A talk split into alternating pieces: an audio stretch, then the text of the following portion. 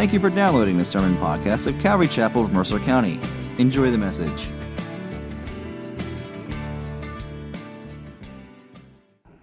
Well, that was certainly a sweet time in the Lord. Amen. Um, we are in Proverbs chapter 10 this morning. As we continue to make our way through the book of Proverbs, we enter now into a, a different section of the book. First uh, nine chapters, really, Solomon, obviously, we can glean wisdom from it, but Solomon is primarily speaking with his son or to his son as you enter into chapter 10, and each chapter specifically was, I want to talk to you about this, son. And then he goes in that chapter talking about it and, and making his way through. As we move into chapter 10, we get to what people traditionally think of the Proverbs, where it's sort of these short little statements, each verse kind of saying something different about a, a different, it's a different word of wisdom for a different topic. And so from chapter 10 through chapter 24, that's where we're going to be. That's what we're going to be looking at are these statements of wisdom. It's a challenging section to study. I know that in my quiet times when I'm reading through the book of Proverbs, and I know a lot of you, you might read a proverb a day for 31 days, that sort of thing, it becomes a little bit challenging because just as you start to think about one verse, you move into a completely different topic, and, and so you get bogged down verse by verse. And, and so it's going to be a challenge to, to really dig into every single verse uh, here uh, in these next 14 chapters or so. Uh, but we'll do so. And uh, I, I, think the Lord certainly has something for us in it. I, I, think what we'll begin to discover is there's a series of patterns or uh, themes that keep recurring. And so we'll look at them as we go, and, and perhaps we'll spend some more time on this verse looking at that theme. And the next time when we hit a similar verse talking about the same theme, perhaps we won't go as deep into it since uh, we just did, and so on. If there is a common thread that runs through these verses that are set before us as the reader, the common thread is the choice between good and evil or the choice between blessing and curse. So that's the common thing that we're going to see. So you'll see a number of one verse, maybe two verse statements that there's a statement that is made, the word but, and then, if you will, the opposite statement that is being made, comparing good and evil, comparing blessing and curse. Example of that, if you look at verse 1 of Proverbs 10, it says, These are the Proverbs of Solomon A wise son makes a glad father, but, there's the first statement, a foolish son is a sorrow to his mother. And it, it's going to pretty much continue that way th- through the next uh, 14 chapters or so. So let me pray for us as we dig in now. Lord, give us wisdom. Lord, I, we sing that last song about uh, this being the air I breathe and your, your very word spoken to me. And uh, Lord, we know that Jesus said, Man shall not live by bread alone, but by every word that proceeds from the mouth of God. And, and certainly, Lord, as we've been studying wisdom, Lord, we, we've been reminded that it is your word that teaches us and guides us, and that we do indeed live this life here on this earth, the abundant life that you've called us to live, Lord, by every word that proceeds from the mouth of God. And that it's for rebuking and training and correction in righteousness. And so, Lord, we delight in it. We thank you for it. We pray that you would minister now to us through it. In Jesus' name, amen. Well, the first verse I read, uh, it is a contrast, a comparison between the impact that a wise person can have, a wise son can have, and the impact that a foolish son can have. And Solomon says here that a wise son makes his father glad, but a foolish son is a sorrow to his mother or to his mom. Now, of course, we could interchangeably put the word daughter in this in there as well. So whether it's a wise son or a foolish son or a wise daughter or a foolish daughter, what we know is that a son or daughter in so many ways has the ability to make a parent glad or to bring grief uh, to their parent. And anyone here that has a wayward child or has had a wayward child, you can certainly testify to the rest of us that the behavior and decisions that your son or your daughter makes, almost without exception, directly affects your emotional health and where you are at any given time. And for the believing parent, our desire is that while we want good things for our kid, we want our kid to be healthy, we want our kid to be successful, we want our kid to be able to pursue his or her dreams and have positive relationships. We want all of these things certainly for our kid. For the believing parent, Our greatest satisfaction is knowing that the children we have are where they need to be Christ, with Christ, and that they're walking with Christ. Is that not right? And conversely, the greatest sorrow of a believing parent is to see their children depart the way of wisdom, of wisdom. And so all the joys that are derived from the successes of life, great job, good education, nice family, relative comfort here on the earth, all of those joys lose their luster a bit if they are not accompanied by spiritual success as well. And so, assuming your desire is to be a blessing, kids I'm talking to now, uh, to your mom or dad, then these are words of inspiration to you as you make decisions about the path that your life is going to go down.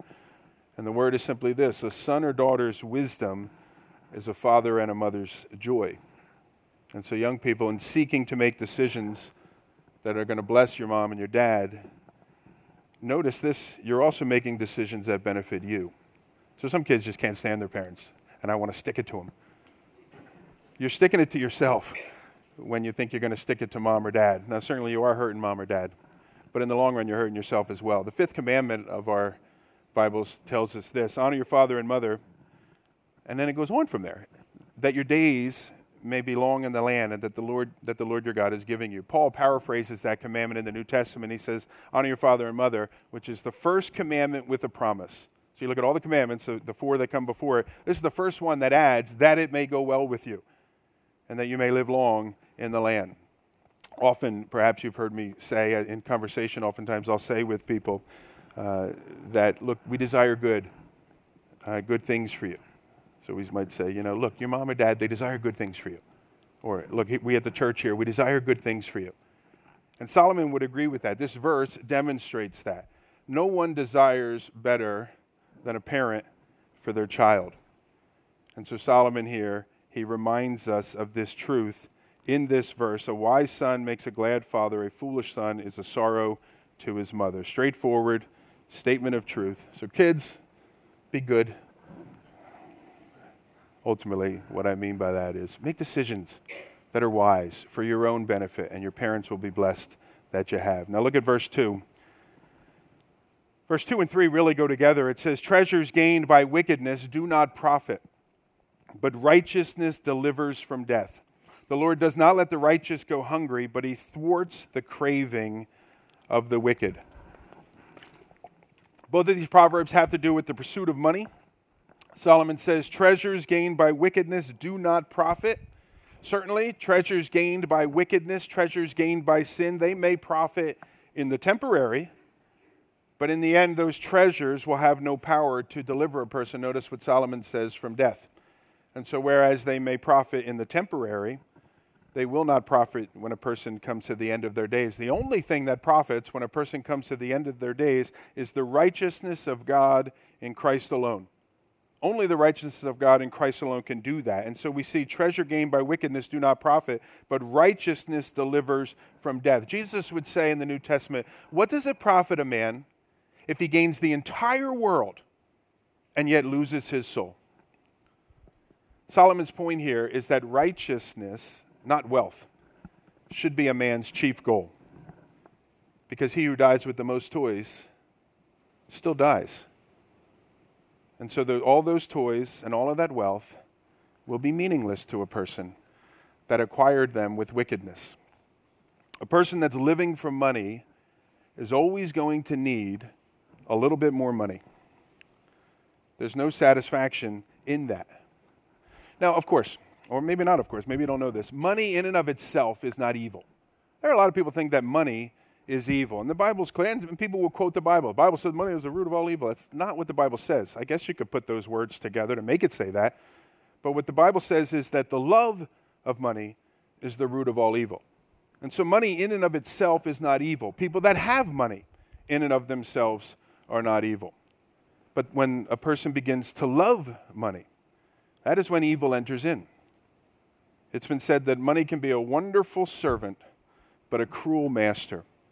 And it's how you look at and how you respond to the acquisition of wealth or the possession of wealth that demonstrates what kind of effect money can have on your life. Because when wealth becomes a person's chief aim, when wealth becomes a person's love, and they are now willing to do anything to obtain that wealth or to maintain that wealth, including all manner of wickedness, such gain will not profit a man, though they may be the wealthiest person in our society or in our communities. And the reason is is because God cannot bless such gain. When, when treasures are gained by wickedness, they will not profit a man or a woman because the Lord cannot bless such gain. And as I said, in the hour of death, they will be of no value to a man. But what God can bless is a life that is, perse- is spent on the pursuit of righteousness. The Lord can bless that. And so that is what we should be seeking after because such a life, a life that is in pursuit of righteousness, is a life that has the power to overcome death, or to use Solomon's words, to deliver from death. Righteousness preserves a person. It preserves a person from the perils of a sinful life. And certainly we've talked about it. Generally speaking, a life that is lived according to righteousness tends to be, here on the earth, safer and healthier than one that is given over to sin. And so, in that sense, in a, in a practical, earthly sense, a life that is given over to righteousness preserves from the perils of a sinful life. And certainly, as I've said, the righteousness of God in Christ delivers a person from eternal death. And so, ultimately, it protects us in that regard as we look to another to take the judgment for our sins. Now, the objection might be raised well, I got to do what I got to do. And so, yeah, I understand that pursuing righteousness is important, and I understand that treasures gained from wickedness, you know, will not profit a man. But I got to do what I got to do. A man's got to eat. His family's got to eat. You might hear someone say. And Solomon addresses that in verse 3. He says, The Lord does not let the, hung, the righteous go hungry, but he thwarts the craving of the, the wicked.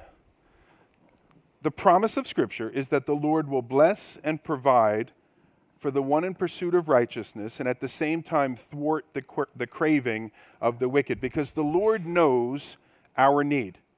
The Lord knows that we need food. The Lord knows that we need shelter and these things. And He promises to meet those needs. Jesus addressed this in the New Testament.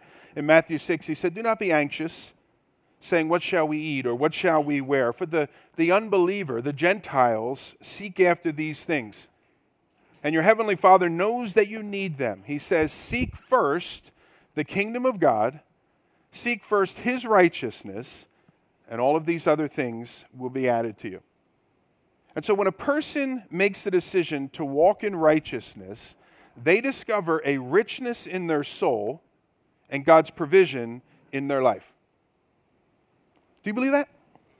I do too. Thank you. King David said in Psalm 37, he said, I've been young and now I'm old. Yet I have not seen the righteous forsaken or his children begging for bread. Because the Lord knows our needs.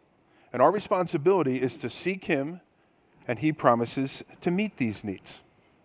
Now, we're going to come back to it. Does that mean I can just sit in my, my sunroom, sit in my, my quiet time chair, and just read the Bible all day, and food will magically appear up on the, uh, on the stove?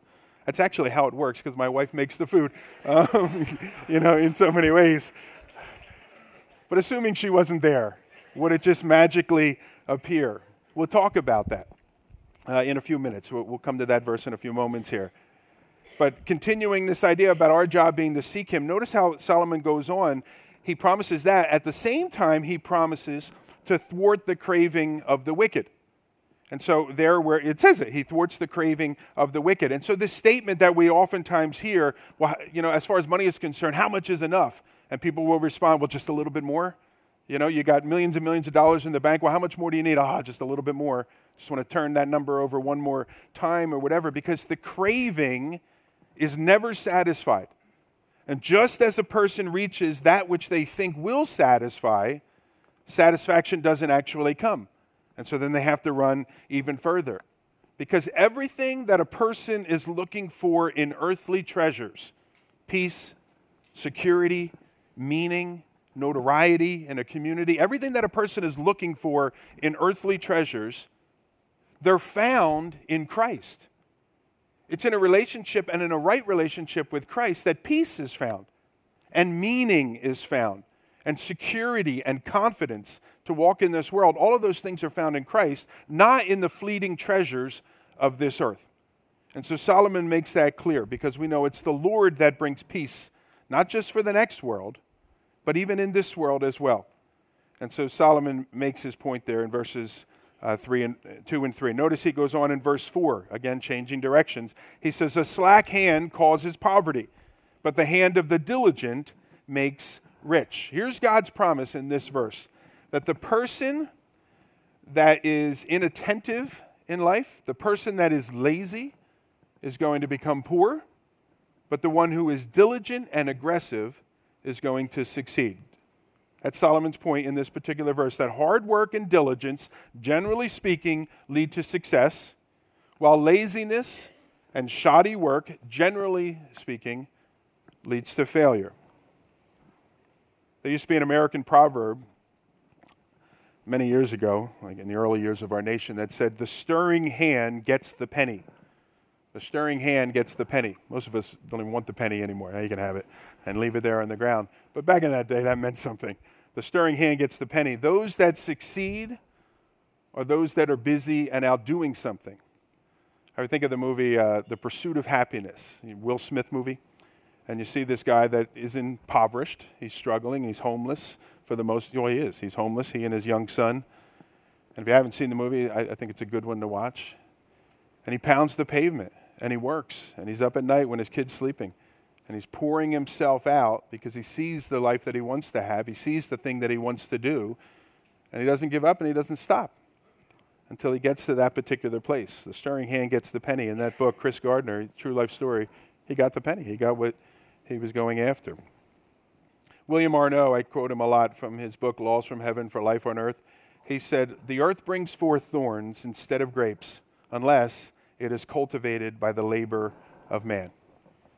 The earth brings forth thorns instead of grapes unless it is cultivated by the labors of man. Some of you may have beautiful lawns at home.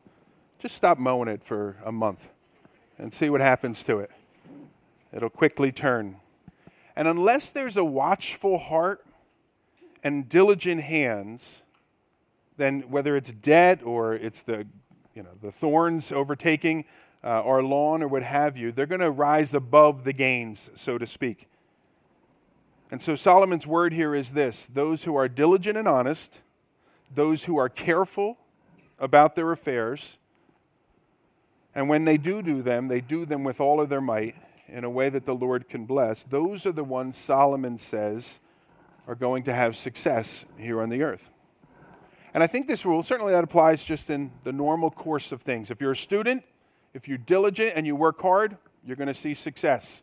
If you're a, a, person in society trying to make a living, if you're diligent and you work hard, you're going to see success. But I think it also applies not just to the business of life, but also to concerns of our soul, spiritual matters as well. One commentator I read, he said this He who would gain in godliness must put his soul into the business.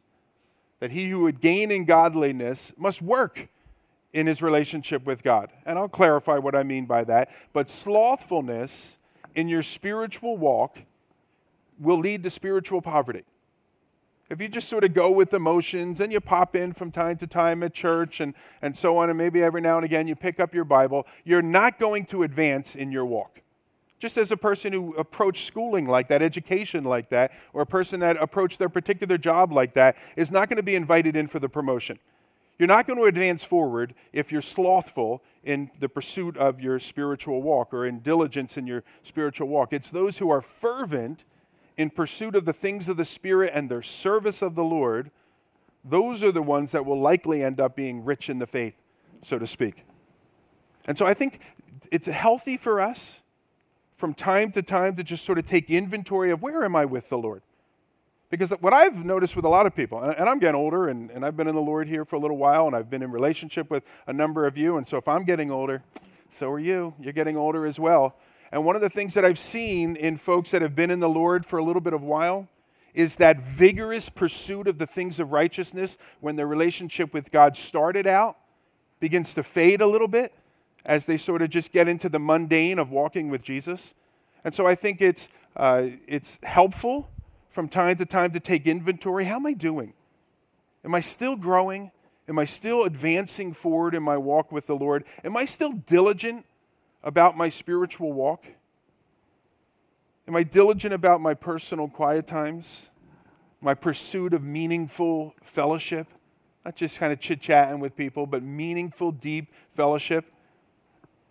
Am I diligent about my study of God's word and the exercising of my spiritual gifts? Proverbs 10:4 makes clear it's the hand of the diligent that is made rich. And that truth applies both in the physical as well as the spiritual. Now, along those lines, look at verse 5. Solomon, he says, He who gathers in summer is a prudent son, but he who sleeps in harvest is a son who brings shame. So, to, to make the connection from the spiritual and how these two verses might connect there, is you may be humming along in life, and everything is growing, going great, and the kids are doing well, and the job is fine, and everything is perfect and fantastic. Inevitably, there's going to come a crisis in your life. Inevitably. At some point in time or another, you're going to have some difficulty at work. At some point in time or another, you're going to have difficulty in your community. At some point in time or another, someone you love is going to unexpectedly die. The crisis will come.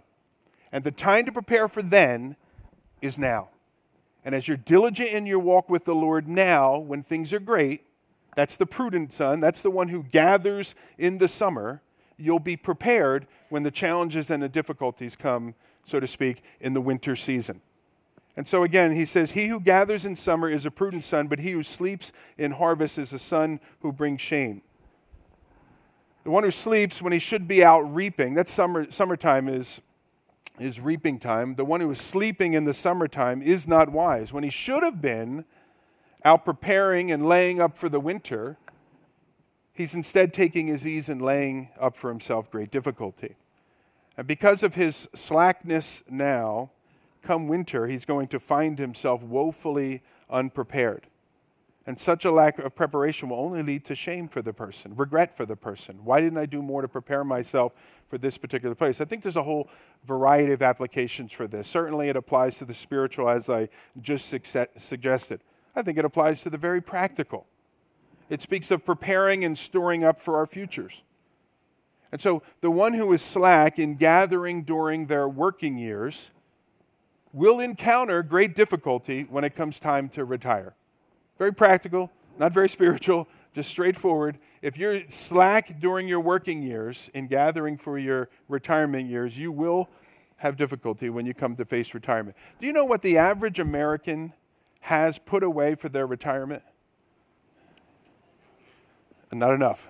The average American, according to some study I read, has $5,000 saved up for retirement. Good luck with that.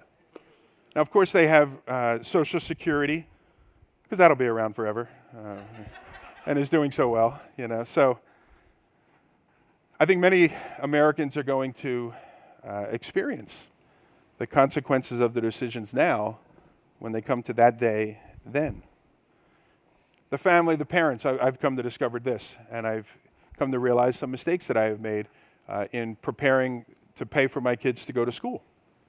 And so when my kids were one and five and 12, I gave very little thought to the fact that most colleges cost a lot of money. And so the family that is slack in saving for college, for instance, when their kids are eight years old, are going to be panicking when their kids are 18 years old. Correct? Certainly so. I think this verse can speak to our preparation students in the classroom. We have a lot of college students here. We have a number of high school students uh, and so on here. And, and some of you are going back for post grad degrees and so on. And so it speaks of our preparation in the classroom. And so the one who is slack in taking in the material and just sort of kind of makes their way into class half asleep and hardly pays attention and doesn't have a pen when they're going to sit down to hear uh, what the professor has to share with them. And then when it's time to study, oh, yeah, I, I read over my notes. I should be good. That student tends to not do very well on the test. And so the person who's slack in the times of preparation, when it comes time to reap the harvest, so to speak, they're going to experience it. The person in their career and preparing for their career if they're slack during that time of preparation, they're likely going to have difficult when it's time to perform. And so you can use your time now diligently so that you will be prepared then. I heard a quote once by Arnold Palmer. Arnold Palmer was a great golfer, the Tiger Woods of his day, or whoever's good now in golf. Jordan Spieth or something like that. Who's any golfers here? No, nobody. Nobody likes golf. Okay, uh, me either. But but anyhow, my dad likes golf, so I try to pretend I like it too, when I talk to him about it. Uh, but Arnold Palmer, he used to say this: golf is a game of luck. It's a game of luck, and the more I practice, the luckier I get is what he said. And the idea is you practice now, you be diligent during the time of preparation, you'll see that you have success during the, the output, so to speak. Now, there's a second truth that we learn from this verse, and it's the, the truth of finishing well. And so, as I said, summertime is a reaping time. And this statement, it presumes that there was stuff planted in the springtime that can be reaped in the summertime. And so the people did the hard work of planting it, but now, when it's time to finish well, they're not prepared to finish well. They're not interested in finish well. I just want to sleep. I just want to relax. I don't want to do anything. And they had a great start, but they're neglecting the finish. And the verse teaches us it would be senseless to go to all the labor of plowing and planting and cultivating the crops only to sleep when time comes to harvest the crops. And so we are exhorted in Scripture to finish well finish well. Maybe you started great in your walk with the Lord. You've had this spell where you were just running and running and running and advancing so much in your walk with the Lord, feeling so close to Him and experiencing growth in your life. Finish well. Finish well. Paul said this to Timothy. This is the end of Paul's life. And he said, I have fought the good fight. I have finished the race. It's a crying day today, apparently. I hear. He says, I have kept the faith.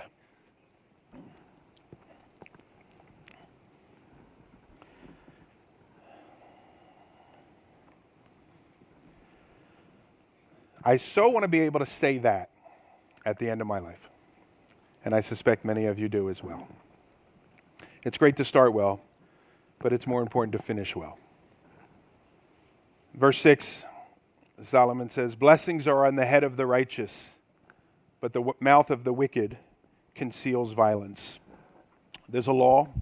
It's the law of the harvest that we reap what we sow. And so the person who sows an upright life, they will always receive the blessing of God. A person who sows uh, an upright life will always receive the blessing of God. And generally, even in this fallen world, a person that sows an upright life will generally receive the praise of men. Often you'll hear a person dies, and a statement that is made about that person is, It was a life well lived. They lived their life well. The praise of men. At the same time, the mouth of the wicked, it says, shall be covered. That's how some of those verses render that particular phrase where it says, the mouth of the wicked conceals violence. Many verses or many versions render that the mouth of the wicked shall be covered. There'll be no boasting in that day. The wicked are not going to come to the end of their days, stand in front of God, and begin to boast about their wicked life and all that they did and all that they accomplished here on the earth. There will be no long, impassioned pleas seeking to excuse the, their wickedness here on the, the earth. The wicked live life poorly, and when they come to the end of their days, they will face the consequences of those decisions.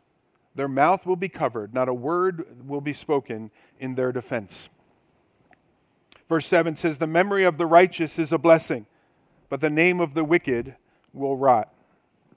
Both the just and the wicked will die.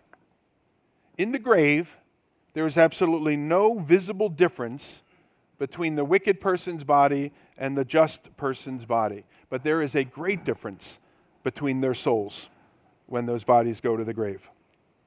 And so here on the earth, the memory of both the righteous and the wicked will live on. Blessed men will leave behind blessed memories. And a holy life will linger long after a person is gone. But the name of the wicked, though it lives on, it does not live on as a sweet smelling fragrance. It's a name that it's a it's a the person, the stench, if you will, that lives on is a repugnant stench, not a sweet smelling fragrance, but a repugnant stench. And so you can think of some of the wicked people of history. And when their name is brought up, like I, the story of the book of Esther, and whenever the name Haman is mentioned, and in the Jews in that little game they play, but probably more times than not, they boo, if you will. You hear other names in some cultures, and people will spit on the ground after the name is mentioned. I'm sure in our culture a little different, but you may hear the name of a person, nah, or whatever. It just it's it's a repugnant stench. I like the it was a simple observation. One of the commentators I read, he said this: men still call their sons Paul, not Judas, because Paul's name lives on. Judas's lives on as well and we don't name our kid Judas. We name our Rottweiler Judas or whatever, so that people won't, you know, break into our backyard and things like that, or Jezebel or something. And so, just a simple question that I think every one of us can ask that's going to impact the decisions that we make here on the earth is how would you like people to remember you?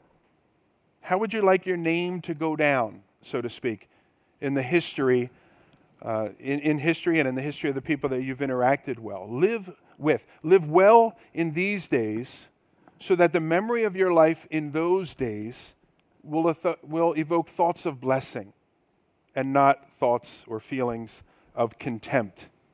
The memory of the righteous lives on. Verse 8 says, Now the wise of heart will receive commandments, but a babbling fool will come to ruin. The wise receive commandments as we've said previously in our study of Proverbs, and they are thankful for them. It's a pleasure for them to have opportunities to learn.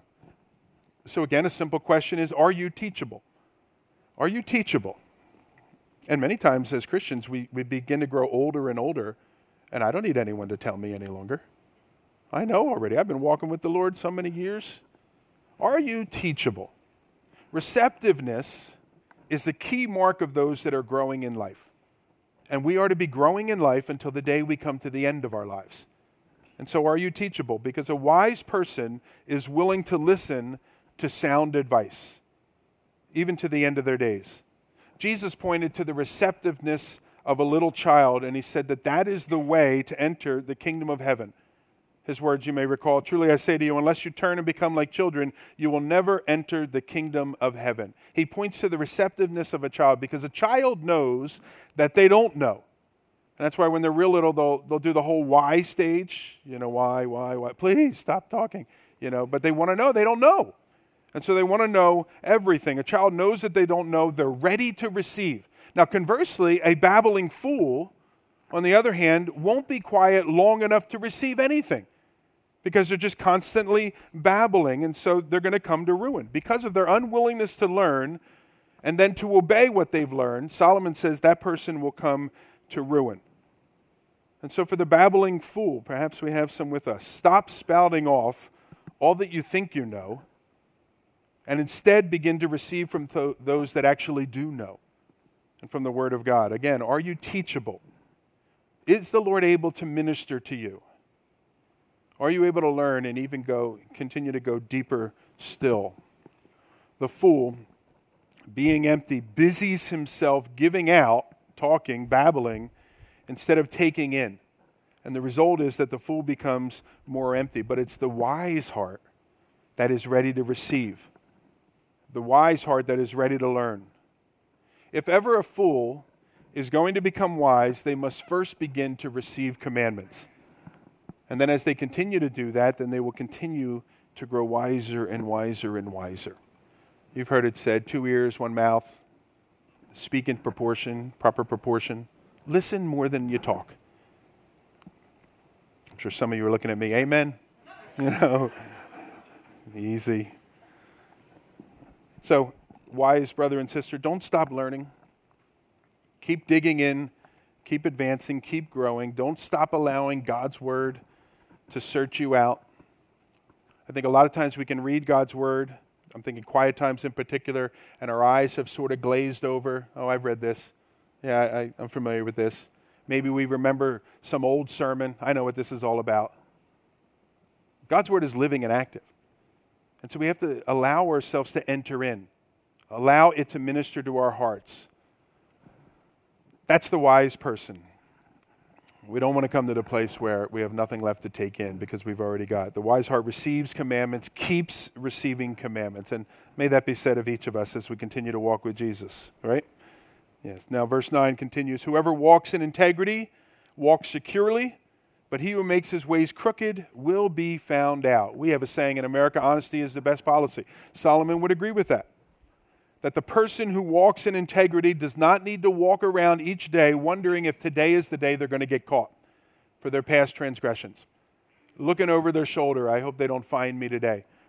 You know, you hear stories of folks that for 30, 40 years they had gotten away with something and then it came back and it bought them. I remember there was a story of a, a fella in Hamilton, New Jersey, 10, 20 minutes away from here.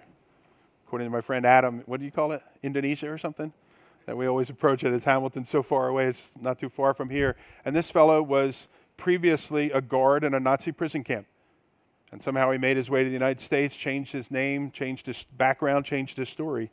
And somewhere around 80 years old, his sin caught up with him and all that was associated with that. It's the person who walks in integrity that doesn't need to look over their shoulder and wonder if today is the day they're going to get caught. Conversely, men's dishonesty will be their shame. Because at some time or another, a man's sin will betray him, and a woman's sin will betray her. Moses wrote in the book of Numbers, he says, Be sure that your sin will find you out. Likely here on the earth, definitely in the day of judgment. Here on the earth, God has a way of making an example of the crooked and using the consequences of their behavior as a warning for others that might be thinking of going down that path as well. As I see that word crooked there in the verse, I think of Richard Nixon. And Richard Nixon's famous phrase, I am not a crook, he says. Yes, you are. yes, you were. You know, and this. But that Watergate lesson, how often when a president or some elected official gets involved in some potentially scandalous thing, how often do people refer back to Watergate and the crooked deeds of the president at that time that got caught in that? And so God has a way of making an example of the crooked here on the earth and using the consequences of their behavior as a warning for others that might be thinking of going down that path as well. What Solomon is showing us here, remember these contrasts, is that there is safety and security in an upright life, but that a life that is built on deception will be found out and it will be exposed. That our integrity will be security for us, for the one that walks uprightly, and a person thus has no need to fear for being exposed.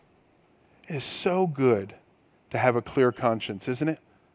To be able to just walk through life confident. Yeah, I may have made mistakes and, and things like that, but I did not so, do so with intent necessarily.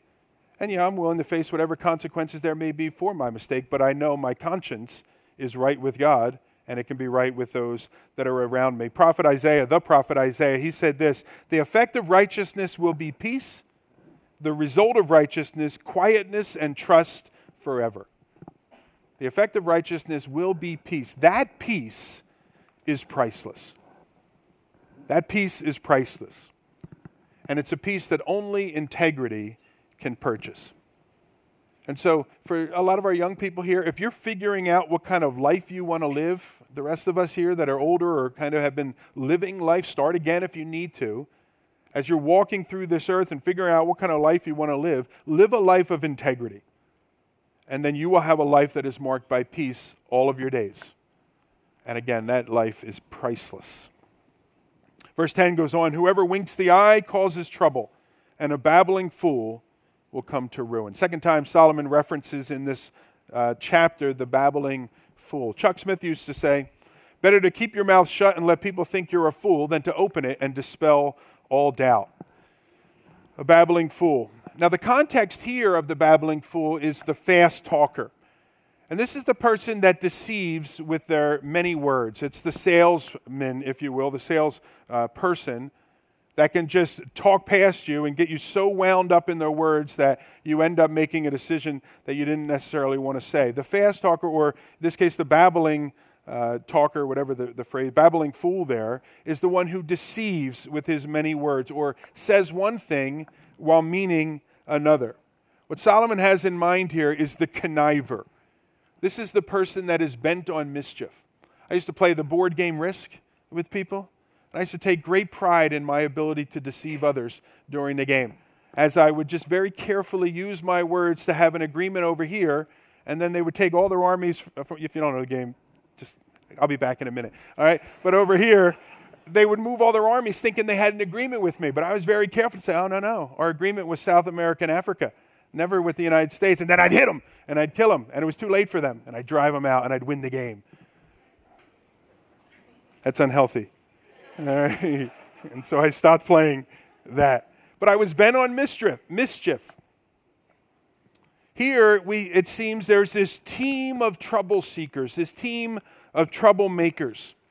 And one is distracting with the words. And you see there, it talks about how they, they wink with their eyes, they're communicating with their eyes.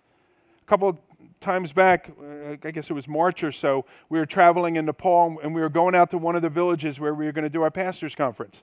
And we stopped along the way of this bus route and we came to this place where we can go to the bathroom, get a little something to eat or whatever. Hopefully, your sick stomach could be settled a little bit. Then you get back on uh, the road again.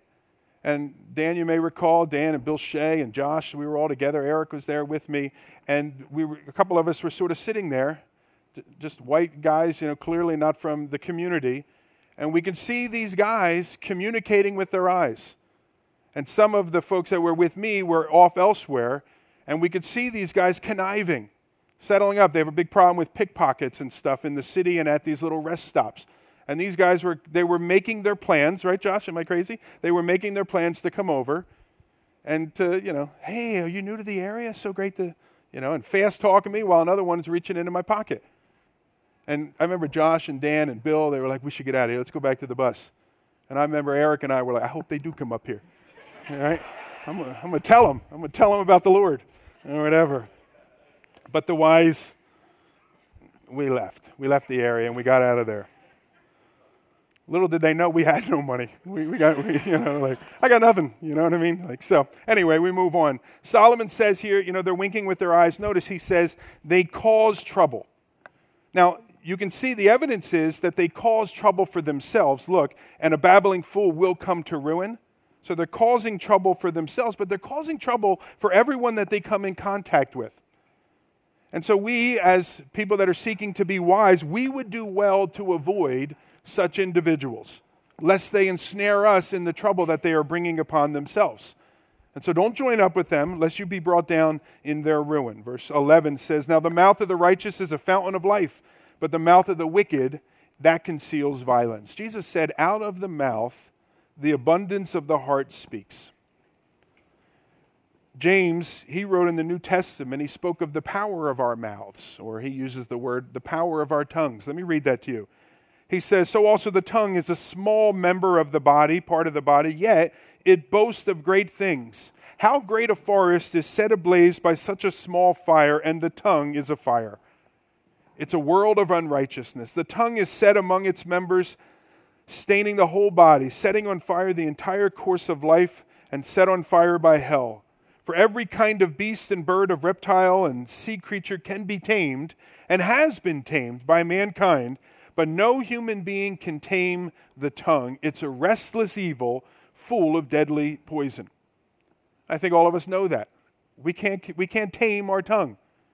It's only through the power of God that we're able to control our tongue and the things that we say and the way that we say those things. It says God is doing a work in our hearts that those words make their way out of our mouths. James would say, and he would go on to say in James chapter 3 from the same mouth come blessing and cursing. His point there is the hypocrisy of using the tongue to bless God and then using the tongue to curse our fellow man. But I think there's a greater point in that as well is to just take notice of how each of us possesses the ability to either be a blessing or a curse to, the, to others. And again, out of the abundance of our hearts, our mouth speaks. According to Solomon, the mouth of a righteous person is a well of life. It flows with words of edification and words of comfort and words of good counsel. And so, if our hearts are full of righteousness, then blessing will come forth from our mouths. And all of those that are near those overflowing waters will be blessed by them. It's a well of life Somebody has said this that the world is a desert and the righteous are wells in it. And how our fallen world needs for the righteous to be able to come into a setting and an environment and speak words of truth and blessing into the barrenness of the desert of this world. Your words are an excellent indicator of how you're doing spiritually. Your words are a magnificent indicator of how you're doing spiritually. And so just look at your life. Do you find that God brings uses you to bring peace and comfort and encouragement to other people with the words that you speak? Well, that's a good indicator that your heart is in a good place. If, on the other hand, you find yourself constantly putting others down or bad mouthing, mouthing other people or cutting others with your words, I'm willing to bet that you are not where you need to be spiritually. I'm willing to bet that. Now, I'm not saying you're not a believer, but perhaps there's a little too much flesh ruling your life and a little too much flesh that is coming forth out of your heart. Out of the abundance of the heart, the mouth speaks. Now, Solomon will go on and give one example of wicked speech coming from a wicked heart, and he says it's the stirring up of strife that accompanies a person's hatred. He says, Hatred stirs up strife, but love covers all offenses. A hateful spirit is not satisfied to forgive and to move on. A hateful spirit insists on raking up old grudges and quarrels and dragging others into the controversy. Conversely, a heart of love, it says, draws a curtain of secrecy over the faults and failures of others. I find it interesting here, even when there's no real reason for strife, a person with a hateful spirit goes about seeking occasion to create strife. It says, stirs up strife. And so they, they go, Did you hear what she said? Did you see what she did?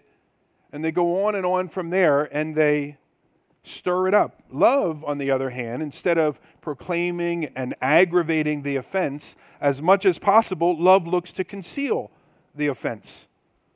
Love will look to excuse the offense, recognizing that, you know, I've offended others so many times, and even in these exact same ways as now I'm being offended. And so love will forgive. Love is the great peacemaker. Now, this does not mean that we never confront sin or we mask and cover up wrongdoing.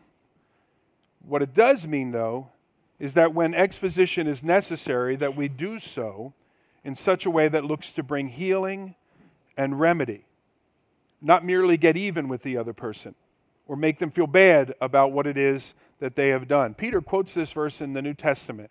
It's in 1 Peter chapter 4, and he says this Above all, love one another earnestly, since love covers a multitude of sins.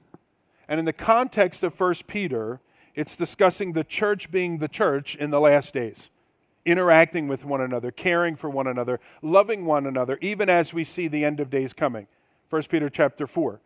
And so for us, as we share life together as a church, we're not just some club where we gather from time to time. We are a place where we are grow that we can leave this place and minister to other people and to one another.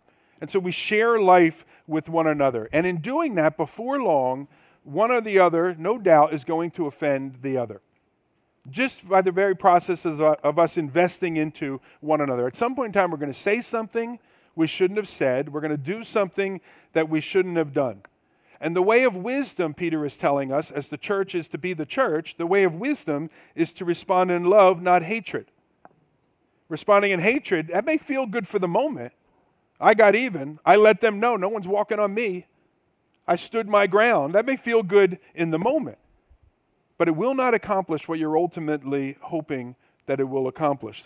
The way of wisdom is to respond in love. Love covers a multitude of sins. Verse 13 says, On the lips of him who has understanding, wisdom is found, but a rod is for the back of him who lacks sense. And earlier I quoted, Out of the abundance of the heart, the mouth speaks. The person that has understanding, the person that has wisdom, will have that understanding, that wisdom found on their lips. Again, it's a reference to the word, the words that they speak.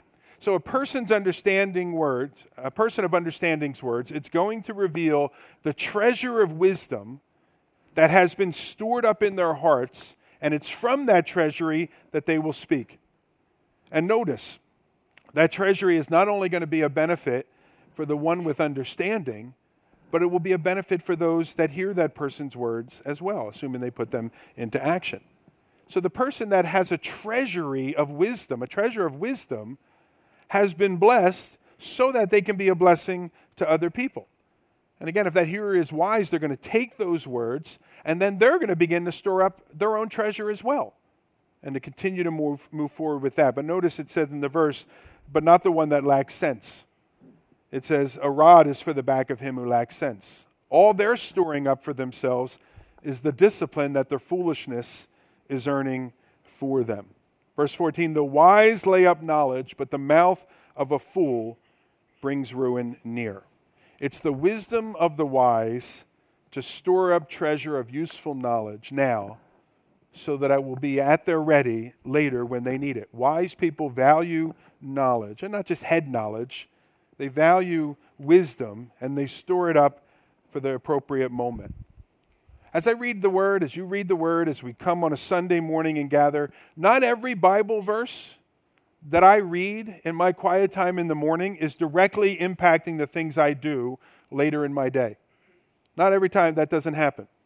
Not every time that we come and we hear a sermon today are we ready for what we're going, because of the sermon we heard today, ready for what we're going to encounter tomorrow? But sometimes the verse I read on Monday of this year and store up in my heart is getting ready to help me in six months from now.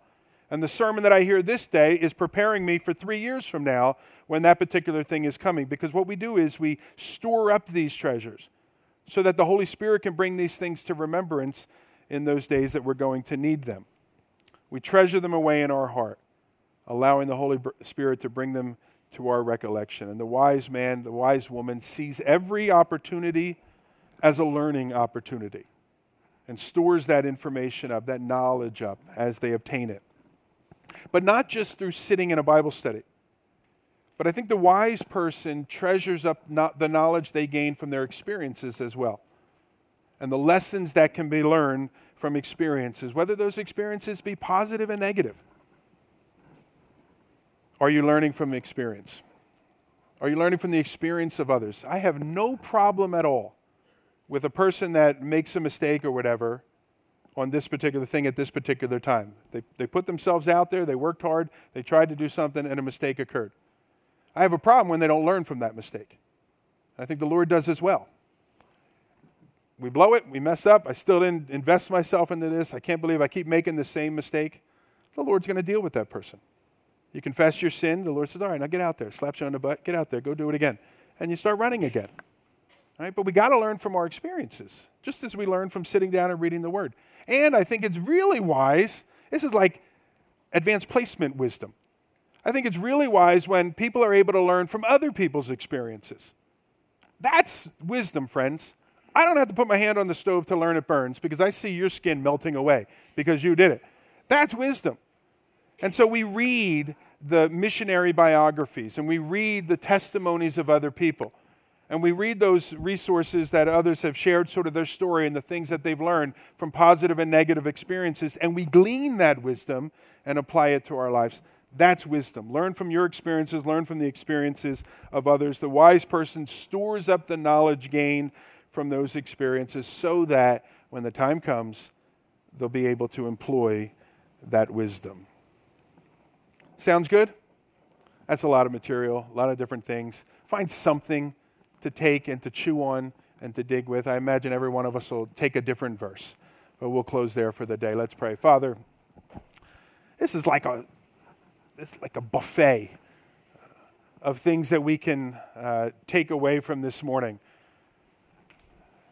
And Lord, I, I, know that, at least for me, when I go to a buffet, everything looks good, so I take it all. Uh, and guess there's some benefit uh, from doing that in the, uh, in the sense of approaching uh, this material this morning. But I also sense, Lord, that uh, you have a specific word for each specific person that is here. And you want to use uh, these things that we've learned. Certainly, we'll treasure these things up in our hearts. And, and uh, though we jump from topic to topic today, in the immediate, we may forget some of the things that we considered this morning, but Lord, you promise us that your Holy Spirit will bring these things uh, to reminder when we need them, and we ask that you would do that exact thing. At the same time, Lord, you teach us to be diligent. And so, Lord, I pray that you would take that particular set of verses that are specifically for us this morning, each of us in our own place, and we would be diligent about meditating on some of the things you've already begun uh, to do within our hearts. And when all is said and done, Lord, that through that marinating process, that great growth would come to each of us. And so, Lord, thank you for the wisdom of your word. What a privilege it is that we have it. Use it in our lives, we pray. Thanks again for listening to the sermon podcast of Calvary Chapel of Mercer County. If you would like more information about the church, its ministries, its worship services, or its small groups, please visit ccmercer.com or download the church app to your phone.